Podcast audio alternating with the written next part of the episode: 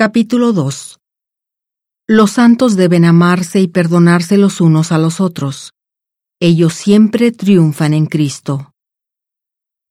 Esto pues determiné para conmigo no ir otra vez a vosotros con tristeza.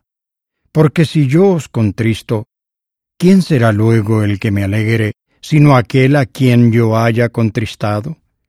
Por esto mismo os escribí, para que, cuando llegue, no tenga tristeza de parte de quienes me debiera alegrar, confiando en vosotros todos que mi gozo es el de todos vosotros.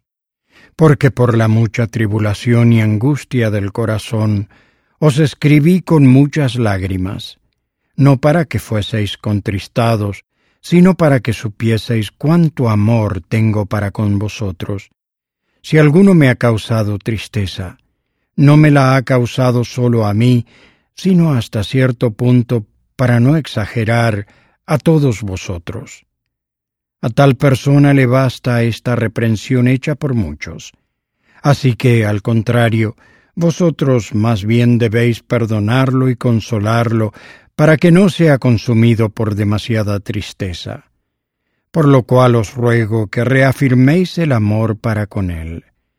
Porque también para este fin os escribí, para tener la prueba de si vosotros sois obedientes en todo.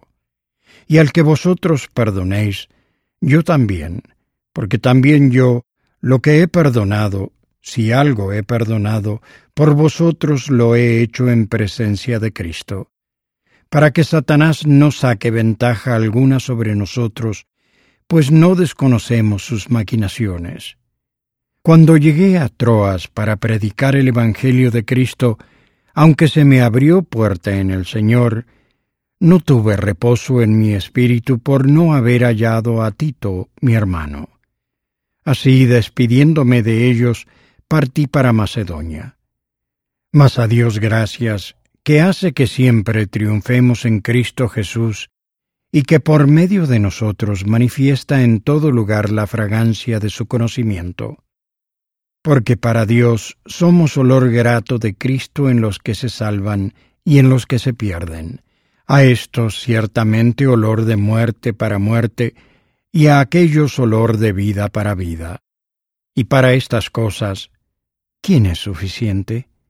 Porque no somos, como muchos, mercaderes que corrompen la palabra de Dios, sino que con sinceridad, como de parte de Dios, delante de Dios, hablamos en Cristo.